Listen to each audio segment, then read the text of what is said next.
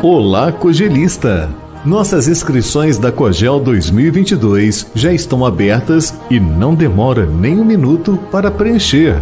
Estamos preparando quatro dias tão felizes para passarmos juntos totalmente online. Venha estar conosco em mais uma Cogel Online de 26 de fevereiro a 1 de março. Acesse cogel2022.com.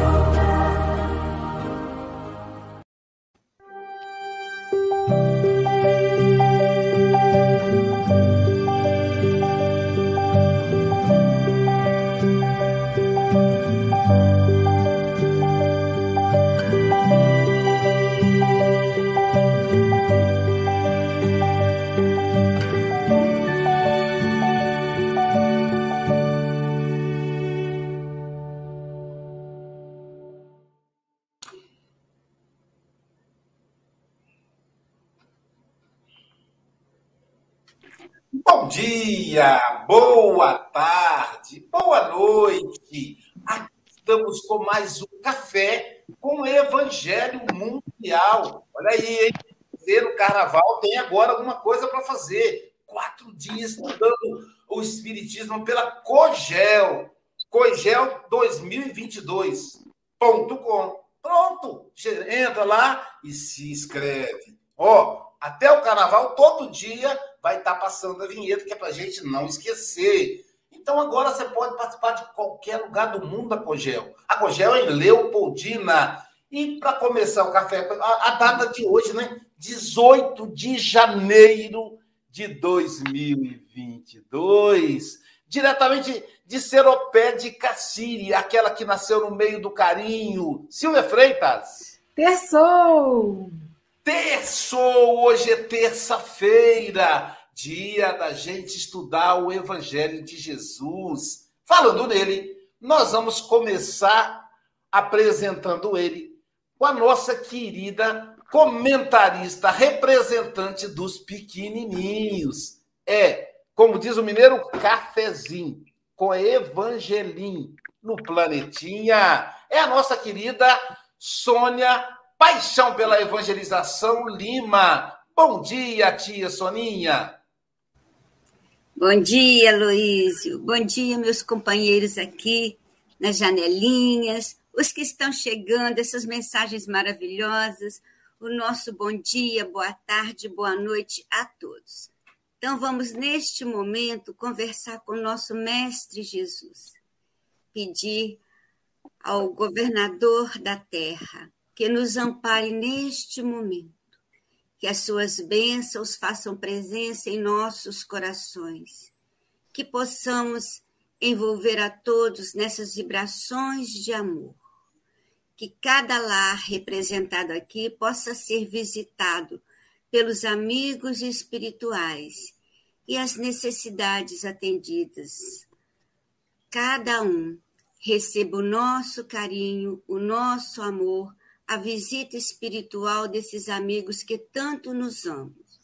Com a vossa permissão, vamos iniciar essa confraternização de amor nesta manhã. Obrigada, Jesus, que assim seja.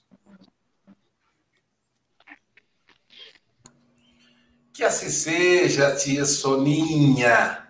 Vamos agradecer o pessoal que trabalha no Café com o Evangelho Mundial nos bastidores Célia Bandeira de Mello, ela que manda o cartãozinho para os palestrantes depois. A nossa querida Sandra Rinaldi, ela que coordena o podcast Café com Evangelho Mundial. Ó, entra lá no Spotify, baixa o Spotify e você vai ter direito a um, número um. Coloca lá Café com Evangelho Mundial, número um. E você vai poder escutar o, o Evangelho mais de 500 horas. Vitor Hugo, que cuida das postagens, Pablo Medina, que é o nosso web design, que faz os cartazes lindos do Café Evangelho Mundial, e o nosso querido Gabriel Vilverte, que cuida do Instagram do café. Então, mais tarde, a Zélia estará no Instagram. Então, então, pessoal, o Instagram também pode. Além disso, a Angélica Tiengo, que cuida do YouTube, do Facebook do Café e também das planilhas do Café com o Evangelho Mundial. Fora isso, nós temos a Rádio Espírita Esperança de Campos do Goitacazes, coordenada pelo nosso amigo Abobrinha. Também a Rádio Espírita Portal da Luz, que está no estado de Mato Grosso e Mato Grosso do Sul, com sede em Dourados, coordenado pelo nosso amigo Luiz. Além disso, a TV7, que transmite o Café com o Evangelho Mundial para o nosso lindo povo do Nordeste brasileiro, a Rede Amigo Espírita do José Aparecido, esse vanguardeiro, na internet. E também o canal Café com Evangelho Mundial no YouTube, hein? Se inscreva, são mais de mil. Aperta o sininho para você receber aí as publicações. A TV IDEAC, que é responsável por esse conglomerado, transmitindo conteúdo do Conselho Espírita Internacional, da Federação Espírita Brasileira, da Mansão do Caminho e de 23 federações espíritas estaduais. E ah, o, o, canal Espiritismo no Facebook. No Facebook é o canal Espiritismo. Você digita Espiritismo Guarapari e vai ter acesso lá e vai poder seguir a página. Feito isso, nós vamos pedir a Silvia Freitas que faça a leitura de hoje. Vamos lá. Nossa amiga Zélia fará para gente da lição 102 do livro Caminho, Verdade e Vida, o cristão e o mundo. Primeiro a erva, depois a espiga e por último o grão cheio na espiga. Jesus está em Marcos 4, 28. Ninguém julgue fácil a aquisição de um título referente à elevação espiritual. O mestre recorreu sabiamente aos símbolos vivos da natureza, favorecendo-nos a compreensão. A erva está longe da espiga, como a espiga permanece distanciada dos grãos maduros. Nesse capítulo, o mais forte adversário da alma que deseja servir, seguir o Salvador é o próprio mundo. Quando o homem comum descansa nas vulgaridades e inutilidades da existência terrestre, ninguém lhe examina os passos. Suas atitudes não interessam a quem quer que seja. Todavia, surgindo-lhe no coração a erva tenra da fé, retificadora, sua vida passa a constituir objeto de curiosidade para a multidão. Milhares de olhos que não o viram quando desviado na ignorância e na indiferença, seguem-lhe agora os gestos mínimos com acentuada vigilância. O pobre aspirante ao título de discípulo do Senhor ainda não passa de folhagem promissora, e já lhe reclamam espigas das obras celestes. Conserva-se ainda longe da primeira penugem das asas espirituais, e já se lhe exigem voos supremos sobre as misérias humanas.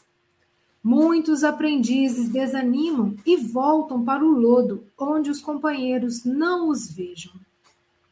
Esquece-se o mundo de que essas almas ansiosas ainda se acham nas primeiras esperanças, e por isso mesmo, em disputas mais ásperas por rebentar o casulo das paixões inferiores na aspiração de subir, dentro da velha ignorância que lhe é característica a multidão só entende o homem na animalidade em que se compraz, ou então, se o companheiro pretende elevar-se, lhe exige de pronto credenciais positivas do céu, olvidando que ninguém pode trair o tempo ou enganar o espírito de sequência da natureza. Resta ao cristão cultivar seus propósitos sublimes e ouvir o Mestre. Primeiro a erva, depois a espiga e, por último, o grão cheio na espiga.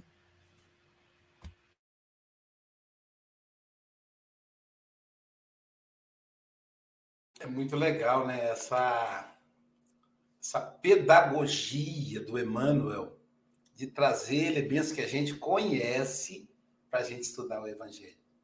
Querida Zélia Lopes, que é a nossa cereja do bolo hoje, uma amiga muito querida, muitos anos, mais de, né, né Silvia? É, é mais de 30 anos de amizades, de amizade lá da casa de, lá de Leopoldino, da Cogel, do Titino Pires, enfim, essa grande trabalhadora de Jesus. Você está em casa, são 8 horas e 11 minutos, você tem até 8 e 31 ou antes, caso você nos convoque. Que os benfeitores espirituais da Zona da Mata Mineira possam te inspirar, querida. Você está em casa. Tá ótimo. Obrigada, gente. Obrigada. Vamos lá, então. Vamos aproveitar esse tempinho, né? É, essa mensagem do Emmanuel tem uma coisa interessante que eu gostaria de chamar atenção, assim, de início. Normalmente o Emmanuel é muito impositivo, né? É, ele não, não, não doura a pílula, né?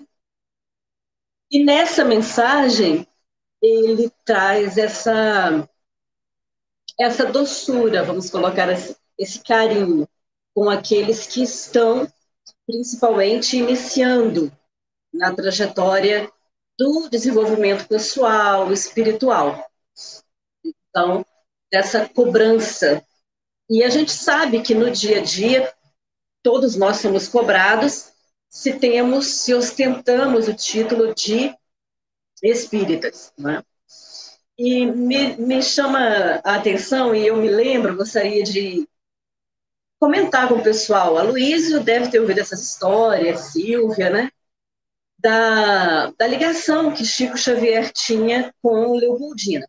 Várias cidades, lógico, mas uma ligação muito especial com Leopoldina.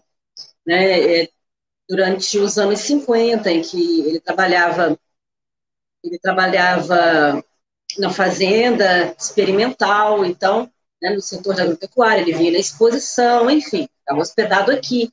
Muitas psicografias, muitas das mensagens que estão no Parnaso do Além Túmulo foram psicografadas no Centro Espírita Amor ao Próximo, que é um centro né, centenário, enfim. Aí tem uma história que ela é real, apesar de hoje as, as novas gerações acharem que é folclore, não é? Mas o Sodemar Montenari tinha uma, uma barbearia e ele colocava lá uns livros espíritas expostos, né, para serem vendidos. Isso década de 50, 1950. E ocorre que, certa vez, o Sodemar, né, espírita antigo, trabalhador, ficou mirando o Chico, né, olhando o Chico, Chico olhando os livros e tal. Sodemar teve um pensamento, como está aqui na mensagem do Emmanuel, né, pensamento bem humano, né, bem do mundo, próprio mundo, natural. E Chico olhou para o Sodemar e falou, Sodemar, nessa encarnação, meu filho, só para fazer xixi. E isso virou, assim, uma, uma, uma história, né? Para nós, então, que ouvíamos quando éramos jovens, né? Deu muito que pensar. E ainda hoje dá muito que pensar. Por quê? Porque é aquela questão, Chico, na década de, de 50, é, jovem ainda, né? Primeira parte do desenvolvimento do, do, seu trabalho espiritual, né? E aí fica aquela, aquela questão, né? Como que o, o, o trabalhador, o espírita, ou aqui, como diz Emmanuel, né, o cristão, né, lida com a sexualidade. E nós ainda temos a questão do pecado relacionado a isso. Aí Chico já se destacava como médico psicográfico, e aí qual é a preocupação do mundo? Como que Chico vive a sexualidade dele? Entende? Nós teríamos, assim, é, muitos, muitos, muitos outros exemplos e, histórias e situações. Por outro lado, né, com, com, outras pessoas também. Nós temos, por exemplo, Dona Ivone do Amaral Pereira, que para mim, assim, é mediunicamente é minha referência, né, devido até à exposição que ela faz da própria vida, de vidas pregressas, né, e ela traz isso nas suas obras, né, nos seus romances, sendo ela mesma a personagem. Então, é assim, duplamente, né, duplamente, é, eu até me perco com essa palavra, mas ela é exposta duplamente, porque nós temos nosso passado escondido, digamos assim, né, para nos proteger. Dona Ivone, ela aceita a publicação através da mediunidade do seu próprio passado, até chegar um ponto em que Charles, o mentor espiritual dela, diz assim para ela: Nós temos ainda um livro para, para escrever. Doutor Bezerra de Menezes, que já foi pai de Dona Ivone nas encarnações, ele diz para ela, como pai: Não, minha filha, não precisa de mais essa exposição. Ou seja, de mostrar para o mundo as suas mazelas, os seus erros do passado, as suas viciações do início, para servir de exemplo. Então, a própria vida serve de exemplo. Então, eu fico, fico pensando né, sobre a mensagem do Emmanuel nessa questão de nós estarmos, nós estarmos, mesmo espíritas, mesmo nos nomeando como trabalhadores de Jesus, eu tenho receio, né, Luiz, desse termo, eu não uso, eu no máximo. Aliás, eu não, eu não posso me considerar nem seguidora de Jesus. Ainda estou muito ali na situação né, do, do mundo, das experiências que eu observo, outras pelas quais eu passo, né, e que ainda me causam é, decepções, mágoas e outras coisas mais. Então, essa, essa questão da, desta cobrança quando a pessoa começa no trabalho, e não só, e Emmanuel, como sempre, é muito feliz nisso, né? ele não se dirige é, ao espírita, ele se dirige ao trabalhador cristão, aquele que se candidata à seara do Cristo. E ele vai nos pedir esse carinho. Ele é claro nisso. E quando a gente vê na casa espírita, nas casas espíritas, infelizmente, o espiritismo, a moda da casa, aí a gente fica pensando quantos quantas pessoas, trabalhadores em potencial, é, pessoas que poderiam desenvolver um trabalho dentro da doutrina, seria um trabalho né, maravilhoso, seja nos bastidores, seja nada que for, e que desanimam por causa desses, dessas cobranças, por causa dessas imposições. Né? Porque é, ainda estão na situação de quem está chegando, como coloca ali Emmanuel, né? ainda a erva tenra. Se ela é tenra e ela, é, ela está embaixo da terra, protegida, né? é porque ela ainda, ela ainda está é, sofrendo, ela ainda pode se perder. Então, se essas pessoas, se elas não têm, e eu estou trazendo foco para dentro do movimento espírita, se elas não têm alguém que acolha, alguém que as proteja, ela, eles, elas vão sair e vão voltar para esta situação que o Emmanuel diz, voltar para o anonimato, a fazer parte né, da sociedade sem sem se posicionar como, como um cristão, né? Um cristão, alguém que está disposto à mudança. E nós, nós que já estamos aí na caminhada, como colocou o Luiz aí, né? Algumas décadas, a gente ainda passa por isso.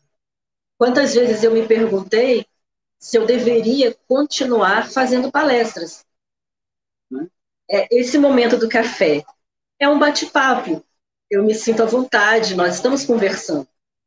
É, é, como se fosse um desabafo em cima de uma leitura feita. São reflexões. Mas quando a gente vai para um público, um público né, a gente vai para um, um palco, né, minha gente? Mesmo sendo dentro da casa espírita, a gente vai para um palco. E a gente vira o centro das atenções. Aí, nesse momento, quantos de nós, é até uma pergunta que eu deixo para vocês, Quantos de nós já pensou assim? Será que não é melhor eu me afastar? Pelo menos me afastar da tribuna? Será que eu tenho condições de estar aqui fazendo esse papel? Eu tenho moral para moral, né, para estar aqui? Quem sou eu para estar aqui à frente? Por causa do atavismo do clero, do padre, do sacerdote, do pastor, do guru. Agora, na doutrina espírita, nós somos todos gurus, pastores, é, padres, enfim, xamãs, todos nós somos. E, principalmente, eu chamo a atenção dos oradores espíritas, esses que se apresentam, carregam essa bandeirinha. São são aqueles que levam né, os primeiros ataques, levam os primeiros bombardeios. E como imperfeitos somos, né, somos realmente, passamos por tudo isso que o Emmanuel diz. Né, ainda nos, podemos nos considerar pobre aspirante ao título de discípulo do Senhor ainda não passa, ele coloca, não passa de folhagem. E enquanto folhagem, os arbustos, as árvores frutíferas, as flores, enquanto folhagem, que é o nosso caso, é o momento do verde novo, é o momento da beleza, do brilho, é o, auge da planta. Quando vem a espiga, quando a espiga está ali por último, com o grão cheio né, na espiga, ou seja, já está pronta para a colheita, é o resultado total de uma vida inteira dedicada ao espiritismo, à divulgação, ao trabalho, seja na hora que for. Então, qual é esse produto final entregue? Não para a sociedade, não para Jesus, não para a espiritualidade, mas qual é o produto final em nós? Qual é o produto final é, que, que nos identifica? Aí eu lembro com os amigos um livro que eu gosto muito, né? e eu estou sempre falando nele, chama-se Voltei. Quem assina é Irmão Jacó. Nós sabemos que Irmão Jacó é um pseudônimo de Frederico Finger. É um dos aqueles, aquelas levas primeiras do espiritismo aqui no Brasil. Né, que trabalhou a mesma geração de Dr. Bezerra, de Bittencourt Sampaio e muitos outros desbravadores. 30 anos como como dirigente espírita, dirigente de reunião mediúnica, etc. E ele traz nesse livro Voltei, através da psicografia do Chico, a experiência pessoal dele. Foram 30 anos trabalhando ali. E quando ele desencarna, tem um, um, uma das cenas que nos chama muita atenção, é a cena em que eles são levados, né? Um grupo, um grupo que havia desencarnado, é, e estavam esses amigos, estava o doutor Bezerra de Menezes ali, né, veio recebê-los, enfim, e fazem esse, esse conjunto para levá-los a uma colônia espiritual, onde ele residiria. E, inclusive, lá quem o recebe é a filha.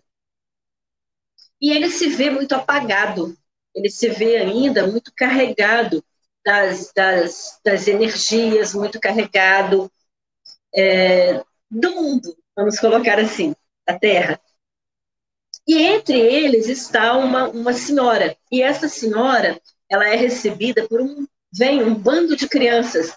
Segundo o irmão Jacó, o Frederico, é, parecia um, uma nuvem de pássaros, de luzes, e ele não conseguia identificar até que elas se aproximam, né, deixam aquele estado de volitação e se aproximam dela. E ele pergunta, então, o doutor Bezerra quem era aquela mulher, porque ela é recolhida por eles e, e segue com eles, né? crianças em volta dela. E ela muito feliz, e aquela felicidade, né, quando nós estamos felizes, a felicidade ela está estampada em nós, e a nossa aura, claro, a nossa energia, ela se transforma. Né? E ele recebe a notícia, a informação de que ela era uma professora. Que ela fez? Né? Será que mil palestras? Que tem orador que conta, né? É, 3.465, parece jogador de futebol, né? Contando os gols. Desculpem a crítica. Mas é, ergueu, ergueu a, a, a, é, orfanatos, asilos, foi uma benemérita da sociedade e não, ela fez o trabalho dela, fez com amor. Era uma professora primária, uma cidade pequena lá no Rio. E isso me faz e me traz essa reflexão. Traz essa reflexão. Porque na sociedade os cristãos que já estão com essa espiga formada, cheia de grãos, que já estão entregando, entregando para a humanidade a sua, a sua colheita pessoal, a sua contribuição, né? E nós, que muitas vezes ainda estamos ali, naquela partezinha ali da, da, da espiga da folhagem, né, que está se mostrando lindamente para o mundo e que pode sofrer, ser decepada, não é? Se houver tanta, tanta perseguição, como sofreu Chico, como sofreu Dona Ivone. Eu ia trazer, mostrar para vocês uma foto, mas achei desnecessária. Uma foto de uma das visitas, né, o Chico, essa foto roda aí na internet em que ele chegou ao ponto de ter que colocar na casa dele, né? Esta casa pertence a Francisco, né, o nome dele todo, Cândido Xavier. Por causa de tanta perseguição. Dona Ivone chegou um momento em que Charles, o doutor Bezerra, disseram a ela: não assuma nenhum cargo na doutrina espírita e não fique em uma casa espírita, não se filie. Ela precisava sempre assim como Chico, estar mudando de tanta perseguição. Então, cada um de nós aqui sabe o, o quanto foi perseguido no início da caminhada, o quanto é perseguido hoje, o quanto essa perseguição, perseguição social e até entre os amigos. Né? Recomendo a obra de Kardec, Viagem Espírita, em 1862. É um livro que eu acho que todo espírita deve estudar, ler, reler, para a gente ter uma ideia disso, de que o Emmanuel está falando. E, principalmente, termos um carinho redobrado com quem está chegando. Cada um no seu papel. E aí eu trago uma outra obra, que é o Após a Tempestade, da Joana de Ângeles, no último capítulo, Os Novos Obreiros do Senhor, em que ela recomenda aqueles que estão chegando no trabalho cristão, que estão chegando na casa espírita, para a gente ter esse acolhimento e deixar a pessoa se sentir à vontade. Se gosta dos estudos, una-se àqueles que gostam dos grupos de estudo, se gostam da criança, se sentem o apelo da infância, da educadora, do educador, se sente a, a juventude, a mediunidade, enfim, para que essas pessoas se sintam acolhidas, fortalecidas e saibam como agir quando receberem essas cobranças. Mas principalmente que esse tipo de cobrança não parta de nós que já estamos na casa espírita há mais tempo e que nos colocamos na posição daqueles de, que podem cobrar do outro atitudes, é, conduta moral e outras coisas mais. Então, é, eu trago essa minha reflexão desta mensagem, com o detalhe de que ela está, esse, essa esse texto de Jesus, essa parábola, ela está apenas em Marcos. Nenhum outro evangelista fez essa anotação. Ela está em Marcos e ela é bem curtinha, é, das mais curtas né, do, do Evangelho, dos quatro evangelistas. Né? É, e Emmanuel trabalha apenas com um versículozinho ali. Primeiro a erva, depois a espiga e, por último, o grão na espiga.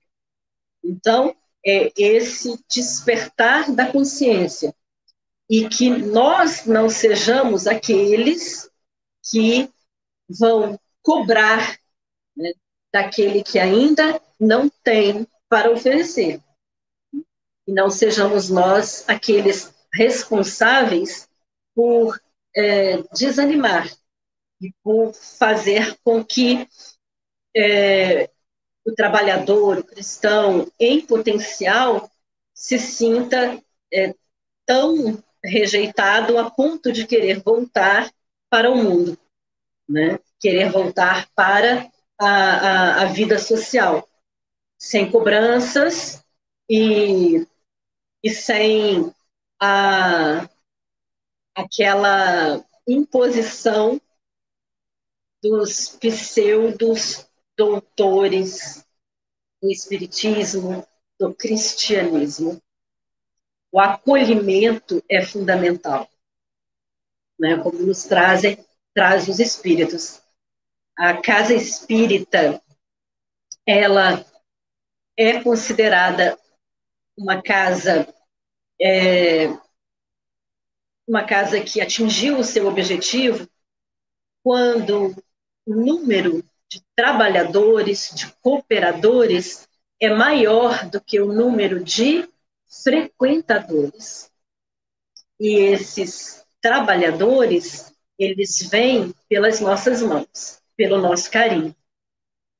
E aí a gente aproveita para refletir quem são aqueles que estão na nossa casa espírita. Estão lá há muito tempo, esquentando aquele lugarzinho no banco, ou já se transformaram, né?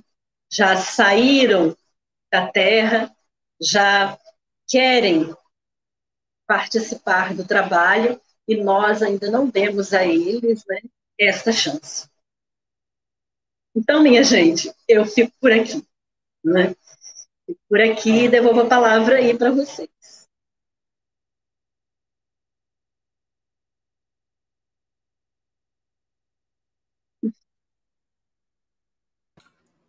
Que delícia, né? A Zélia nos trazer esse contexto histórico do Espiritismo.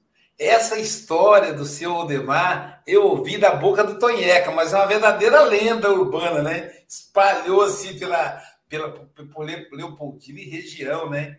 E cada um conta Sim. com o contexto, entendeu, Zélia? Conta com o contexto e tal. Já mudou, foi mudando. É, e aí é muito legal porque naquele momento o Chico oferecia essa reflexão. Quer dizer, Chico foi celibatário, foi uma opção dele, assim como também Dona Ivone. É os espíritas da primeira hora. Mas isso não é uma exigência do espiritismo. Do movimento espírita não pode ser, porque senão a gente cria novos sacerdotes. Era exatamente Sim. a tentativa de reproduzir a religião tradicional, que o Espiritismo não é. Aliás, o Espiritismo nem é religião. Né? Então, Kardec deixa isso muito claro. Não aparece Espiritismo como religião nas obras do Pentateuco. Né? No Brasil, no Brasil virou religião, mas não é. É uma filosofia, que é muito mais do que religião. Que é lindo, né? É uma, é uma religião, se a gente for analisar do ponto de vista das consequências morais. Não consequências religiosas. Aliás, os religiosos estão dando um péssimo exemplo de conduta pessoal, todas as religiões. Então é um perigo, né? E aí a, os espíritos tiveram esse cuidado, sem falar que a época de Kardec, o cheiro da gordura humana da Inquisição ainda estava rondando. Se Kardec criasse uma nova religião, ele poderia ir para a fogueira. E ele já tinha ido uma vez, era injusto com ele. Vai como John Hus, ele já aprendeu o que é ser queimado. De novo, não dá. Então aí a espiritualidade teve todo esse cuidado que é muito bom, que é aberto, né? Então veja essa reflexão de, de Marcos, quando ele fala de forma lindíssima né, da semente, ele, né, ele diz, diz assim, que Emmanuel utiliza, a terra por si própria produz o grão. Primeiro o talo, depois a espiga, e então o grão cheio da cheio na espiga. Então ele fala aí da ordem do processo. Me lembrou uma das maiores referências da filosofia moderna, o alemão Georg Wilhelm Friedrich Hegel. Hegel é a base dos filósofos modernos, Marx e tantos outros beberam na água de Hegel. E Hegel, sabe, Silvio, tem uma, uma, uma história muito parecida. Hegel diz assim: primeiro a semente. Eu até procurei na internet ver se eu achava ipsiliter, mas não tem, não está aqui. Então, eu, isso eu vi no livro, né? Quando eu estudei filosofia. Primeiro a semente. Para nascer, para a semente virar muda, ela tem que morrer.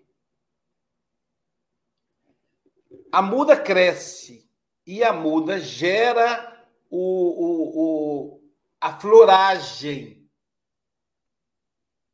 Pra, para nascer o morango, a flor tem que morrer. E o morango vai morrer para gerar uma nova etapa. Então, ele vai falando da renovação da vida. Então, nós também temos essas mudanças na nossa trajetória. Então, Emmanuel vai falar de que nós vamos é, evoluindo, e à medida que gente vai evoluindo, ele vai ficando mais maduro, e aí é, vão surgindo novos desafios, como a, a Zélia trouxe muito bem, adversários. E é, isso não é no espiritismo, isso é no, no, no ser humano geral. O Mário Sérgio Cortella, ele diz que tem Cada vez que ele lança um livro, é, ele recebe poucas é, curtidas. Curtidas. É. Poucas. Se ele falar, eu estou doente, aí milhões de curtidas. Mas quando ele tem um ato de sucesso, as pessoas dizem que até a pessoa da família mesmo, a pessoa vai com o dedinho para curtir, não curte. A inveja ali por trás. Aí ele diz que tem um, um camarada na universidade que é adversário dele, mas ao mesmo tempo é o maior amigo, porque é o cara que acompanha. E aí esse cara cerca ele e fala: seu livro novo, na página 63, no terceiro parágrafo tem um erro. Ele leu o livro do cara. Então, então ele fala: eu torço para que ele morra antes de mim, eu quero ir no enterro dele, mas que ele tenha vida longa porque ele ele apoia, ele é a pessoa que segue, que curte, que vibra com o meu sucesso. Ele consegue transformar a inveja dele num potencial. Né? Então, então a, à medida que a gente vai evoluindo no trabalho, algumas pessoas vão ficando para trás, porque elas não conseguem acompanhar. E aí, muitas se tornam adversários.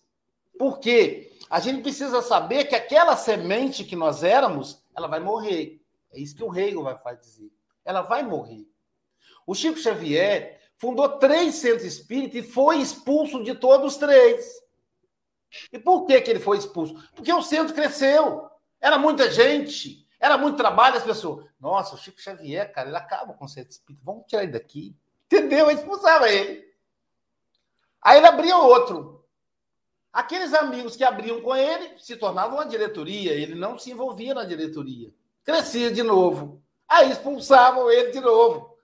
Ninguém merece isso, não, gente. Aí o Emmanuel falou, falou com o Emmanuel, o que, que eu faço? O Emmanuel falou: olha, um, o próximo centro espírita é seu, não tem negócio de diretoria, é você e pronto. Você é o presidente, tesoureiro, secretário.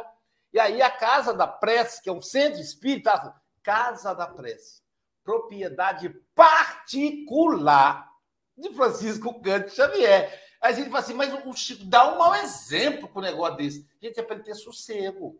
Dona Ivone da Amaral Pereira é outra que sofreu. A de todos os, os grandes trabalhadores de espírito que eu conheço, Só o Divaldo que não teve, pelo que eu, na biografia dele, é esse dissabor. Também ele juntou logo com o tio Nilson, falou: ó, tio Nilson, segura aí. E o tio Nilson segurou, que é uma parceria que o Divaldo sente até hoje, né? A, a, a falta do companheiro. Mas fora o Divaldo, Raul Teixeira foi expulso. Eu não aguento mais ser expulso de centro espírita. O, o, o ah, esqueci agora o nome dele, um amigo pessoal do Chico Xavier, um grande escritor também, tava, falou para mim pessoalmente também teve esse problema. Então, é, o, o Richard Simonetti, a casa de Richard Simonetti é gigante, mas ele tinha sido expulso mais umas duas antes. Então, esse processo. Só que isso é natural, isso faz parte da semente que vai morrer. Então, na verdade, quem passa por essa prova tem que saber, significa que eu evoluí, ainda que seja sob a dor. Né? Porque a semente, quando ela quando nasce a mudinha, a semente é rasgada para ela sair de dentro, né? Quando nasce o morango, como diz o, o Hegel, a flor ela murcha. Então há uma dor do antigo. Por outro lado, o próprio Hegel criou um, um verdadeiro a, a maior estrutura da ciência moderna, que chama-se tese, antítese, tese, síntese, tese, que é o seguinte: então você tem um conteúdo, você vai fazer uma experiência, vai fundamentar esse conteúdo na teoria, essa, essa experiência, que foi o que Kardec fez, por isso que Espiritismo é ciência, vai, vai, vai sustentar essa experiência prática na teoria e vai fazer uma síntese. Fazendo isso, você vai gerar uma tese. Só que essa tese precisa de crítica. É a antítese. Ou para ficar mais, mais, mais adequado, o antitese. Uma crítica à própria tese. E aí, essa antitese é uma nova tese, que vai sofrer crítica de novo. Então, a ciência, ela, por isso que a ciência é muito, muito segura. Por isso que Kardec fala: olha, se o espiritismo se afastar da ciência, vão ficar com a ciência. O ponto que se afastar. Porque a ciência é, está aberta a críticas. Então, também o movimento espírita tem que estar aberto à crítica, como qualquer movimento. Por isso, a fala da Zélia foi muito rica, porque é essa fala da crítica. Eu me empolguei aqui, me desculpem. Silvia Freitas, suas considerações. Quero agradecer bastante a Zélia, né, que trouxe aí com tanta leveza esse tema e trazendo também para a gente reflexões importantes que a gente deve fazer perguntas que você fez, Elia, que realmente já me incomodaram bastante, né? Não sou a pessoa perfeita, o que, que eu estou fazendo aqui, o que, que eu estou falando, né? Mas quando a gente é chamado para o trabalho, e quando a gente se coloca no trabalho, é onde a gente vai se aperfeiçoando. Então, o trabalho é a nossa escola. E às vezes, se a gente ficar esperando a perfeição, né? A gente não vai dar conta, porque o aperfeiçoamento é algo contínuo. Hoje eu acho que isso é a perfeição. Amanhã já não é mais, porque já conheci, conheceram outras coisas, já inventaram outras coisas e eu vou me aperfeiçoando. E, e é muito triste quando a gente recebe esse tipo de cobrança, né? Eu achei lindo quando Emmanuel fala, a pessoa mal está com as penugens da asa e a gente já está cobrando que alce voos né, maravilhosos. Então, isso também eu trouxe uma reflexão como mãe, né, de como é meu nível de cobrança em relação aos meus filhos, as pessoas que trabalham comigo. Então, é uma mensagem riquíssima, né? Que a natureza. E Emmanuel traz a natureza. Como é bom a gente parar um pouco para observar como que a natureza se comporta, porque é um ensinamento para cada um de nós. Fazemos parte dessa natureza, né? Então a natureza não dá saltos. Que isso não seja uma desculpa para a gente se acomodar, mas que seja um estímulo para a gente continuar seguindo adiante, mesmo sendo ainda uma ervinha. Eu não sou espiga no ponto de colheita, mas eu estou aqui uma ervinha verdinha colaborando com a natureza, né, da qual eu faço parte. Minha amiga, muita luz, muito obrigada, né? Eu gosto muito de te ouvir. E um abraço aí para os amigos de Leopoldina, tá? Ô, gente, quando o Luísio fala que é amizade de muitos e muitos anos, é porque essa amizade começou no jardim de infância. Que a Zélia Né, Célia? Entendo a sua correção, viu, Silvio? Foi bem evidente. Porque como tem 30 anos de amizade com a Zélia, a Zélia só tem 33, isso quer dizer que ela tinha 3 anos. Estava tá no jardim da infância. Então, Chico Morga, suas considerações. É, eu discordo plenamente, até porque nós somos espíritas e sabemos se muitos de nós estamos aqui não é de, do jardim de infância, é lá para trás, de alguns séculos atrás, portanto, meu Deus do céu. Zélia, adorei ouvir-te, adorei ouvir-te, apesar de estar aqui um bocado distraído com as minhas, com os meus, uh, os meus afazeres, que é, uh, uh, e que vou dizer quais são os meus afazeres, foi aquilo que eu aqui escrevi. o cristão e o mundo ainda estão distantes, mas quando o mundo seguir Jesus, estará presente nos seus habitantes a fraternidade da qual faremos jus. Zélia diz que estamos no centro das atenções. Perguntamos se já estaremos prontos. Estamos sujeitos a várias perseguições para germinar. Urge ainda alguns confrontos.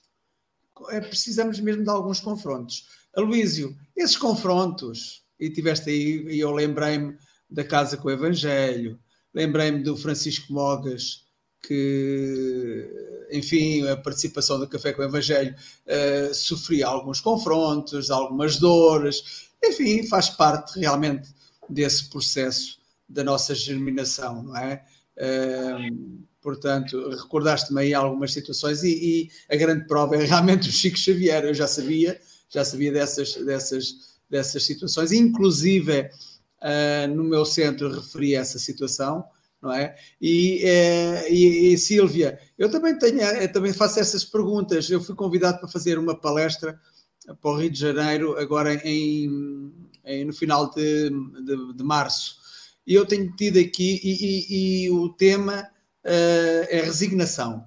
É, tem a ver com, com o capítulo 5 do Evangelho, uh, o item de, de 12 e 13, penso eu, e resignação. E a Forbela dizia: resigna-te, faz a palestra e resigna-te, diz a Forbela.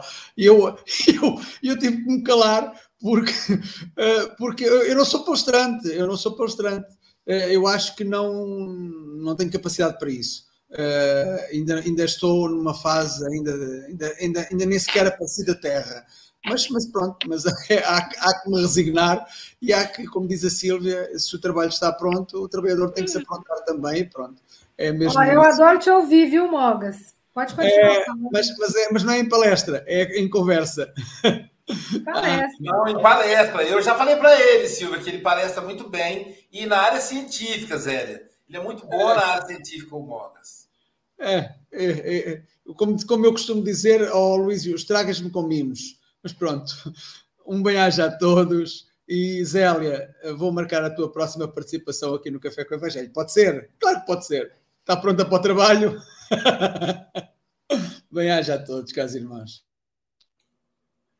Uma coisa linda que eu achei, que eu achei foi quando a Zélia dizer que o, o, o centro espírita bom, olha que legal, Silvia, é aquele que tem mais trabalhadores que frequentadores. Muito show isso, né? Aquela pessoa está quietinha no banco lá, ela tem alguma coisa para fazer. É só chegar perto, acolher. Lindo. Sônia Paixão pela Evangelização Lima, suas considerações. É isso aí. Eu gostei demais, Zélia. E quando Aloísio falou, né, é, sobre o que você disse do centro, mais trabalhadores, essa valorização, gente, você pegar aquele que está lá tímido na cadeira, todos nós temos na nossa intimidade um grande potencial a ser desenvolvido. Basta ser abraçado, não com cobrança, igual que você falou, Zé, mas com carinho, com amor. Quando você cita Ivone Pereira, o Chico, cada um deles pegou a sua cruz, carregou. É, o Pai Celestial nos envolve com seu amor, para que tenhamos bastante esperança e para que possamos desenvolver o nosso potencial. Então, não vamos nos desesperar pensar eu não dou conta, eu não sei, eu não estou pronto, porque com o trabalho é que a gente vai desenvolvendo. Imagine os discípulos de Jesus, cada um com as suas dificuldades. Mas perseveraram. É o que a gente tem que fazer. Perseverar no trabalho. Lembro quando um, um amigo foi convidado para dar passe e ele falou: Mas eu não estou pronto. Eu ainda é, passo perto de um botequim e dá vontade de entrar lá para beber. Aí ele ouviu: Meu amigo, vamos começar o trabalho que você terá força. E faça o seguinte: nesses primeiros tempos de trabalho, evite passar perto do botequim, que aí você vai ganhando força e quando você passar, não vai mais sentir essa tentação. Então, quando a gente dá o primeiro passo, os amigos espirituais nos abraçam com carinho. E a gente tem que perseverar. Né? Essas reflexões dessa manhã foram maravilhosas. Obrigada, Zélia. Obrigada, gente. Um abraço a todos. Os comentários também são ótimos. E, Carlene, meu abraço especial para você. Beijos. O pessoal aí só citando clássico, esse povo do Café com Evangelho, alto nível, né, Andréia? Falando em Andréia, vamos convidar a nossa comentarista poliglota, diretamente da cidade de Saúde, Andréia Marques. Suas considerações, querida. Pois é, eu não sei por que você me deixou por último. Meu coração está saindo pela boca e, as minhas mãos estão suando frio. Sempre os primeiros, Andréia. Vamos explicar então por quê, né? Então, eu lembrei maravilhosas referências, né? As histórias com H mesmo, linda a, a, as, as reflexões, né? As suas reflexões, maravilhoso e aquilo me trouxe outras reflexões. Eu lembrei uma expressão bem mineira, porque eu não sei se vocês sabem, mineiro dá em tudo quanto é lugar, né? E a minha. Eu fui lá na Sibéria, tem um mineiro cavando lá um gelo. e a minha bisavó era mineira, minha bisavó materna, né? E aí eu lembrei, mangueira que dá fruta é que leva mais pedrada. Então, assim, que a gente né, não, não deve nem se, se assustar com essas coisas, porque quando está produzindo, está trabalhando, virão as, as pedradas. E aí, dentro dessas pessoas que se destacam, né, eu lembrei de, de uma história que envolve a Luísio. A minha cunhada, ela foi uma das coordenadoras do curso dele na faculdade. Né? Ele era professor e ela coordenadora. Aí um dia encontrei com ela falei assim: Ah, como é, como é que você tá? Falei, ah, tô lá na SGE, assim, tá, com a Luísa. Ela falou, ah, Luiz, vou te contar. A aula dele não tinha lugar para eu botar gente. As pessoas ficavam assim, igual aquelas aquelas abelhinhas, não sei o que, na luz, né? E ele lá falando de filosofia, tarará, e o povo, ó, mas o chicote come também. Não é mole, não, né? A Luísa sabe o que eu tô falando. Então a gente, né? Mas ele sempre espírita, nasceu espírita, aprendeu a lidar com essas situações muito bem. Hoje já está aposentado. E aí, é, me veio uma alguém assim, né? É, chamuscando aqui na minha orelha. Vamos chamar esse pessoal todo aí para lançar uma alguma coisa chamada Pílulas de Filosofia e Espiritismo. É pequenas coisinhas, pequenos videozinhos. Joga lá para a gente ter um pontinho de luz na internet para todo mundo. Eu sei que tem muita gente aí fazendo isso, né? Mas não custa nada a gente imitar. E aí, olha que página linda, gente. A gente ainda está vendendo agenda, né? Ó, minha agenda do Café com o Evangelho, que eu ganhei da minha mãe. Olha que lindo. Em todas as situações e em todos os assuntos, guardemos a alma, nos ângulos em que algo surja digno de louvor. fixando bem e procurando realizá-lo com todas as energias ao nosso alcance. Aos mais infelizes, mais amparo, aos mais doentes, mais socorro. Emmanuel, Palavras de Vida Eterna. Achei que combinou bem com essa lição de hoje. E muito obrigada, Zélia. Beijo. Daqui a pouco partiu passe online. Hoje o passe online é com a Andréia, gente. Né, André? Você? Imagina que a Andréia é yoga, yoga. Eu já nunca vou, nunca, nunca memorizo. Ela já me corrigiu 200 vezes, mas eu não gravei. É a idade.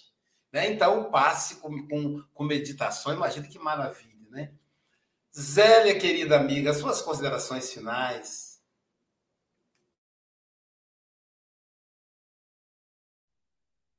Agradecer, Aloysio. Agradecer. Eu acho que. Acho não, eu tenho certeza que nós estamos num momento reencarnatório muito precioso. Nós estamos num momento incrível porque surge um vírus, a ciência, numa rapidez incrível, combate o vírus, surge uma tecnologia nova e outra e outra.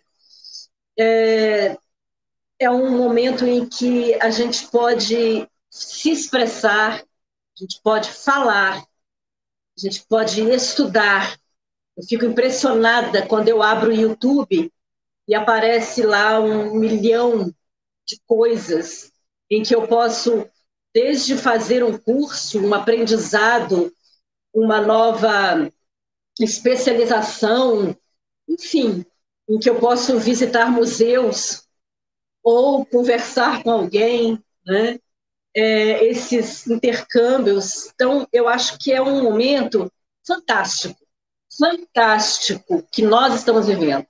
Nós, então, que viemos da época é, da década de, de 80, da juventude ali, na década de 80, e estamos vivendo isso hoje, nós lá atrás diríamos que, se alguém nos dissesse, nós diríamos que é mentira. Então, eu encerro com um, um rapidamente, né, com Dona Ivone de novo. Ela, jovenzinha, frequentando a reunião mediúnica, e isso está narrado no, no Devação do Invisível dela na obra dela. E também tem Recordações da Mediunidade e tal. Ela coloca o seguinte, que ela estava participando da reunião mediúnica, uma, um, um, um médium recebe, né? Era o termo que se usava, né? Recebe. Doutor Bezerra de Menezes. Doutor Bezerra de Menezes faz uma previsão sobre a televisão. Sobre a televisão. E ele diz que nós veríamos em tempo real as pessoas. A, a médium foi taxada de obsidiada, né? Foi suspensa por um tempo. O espírito, né? Era um obsessor, né? Assim. E diz ela que depois, né? É, 30, 40 anos depois, já na década, para nós aqui no Brasil, principalmente no interior, né? Ela era do interior de Minas, do, do Rio, né? É, a televisão. Então, nós estamos vivendo a era nova.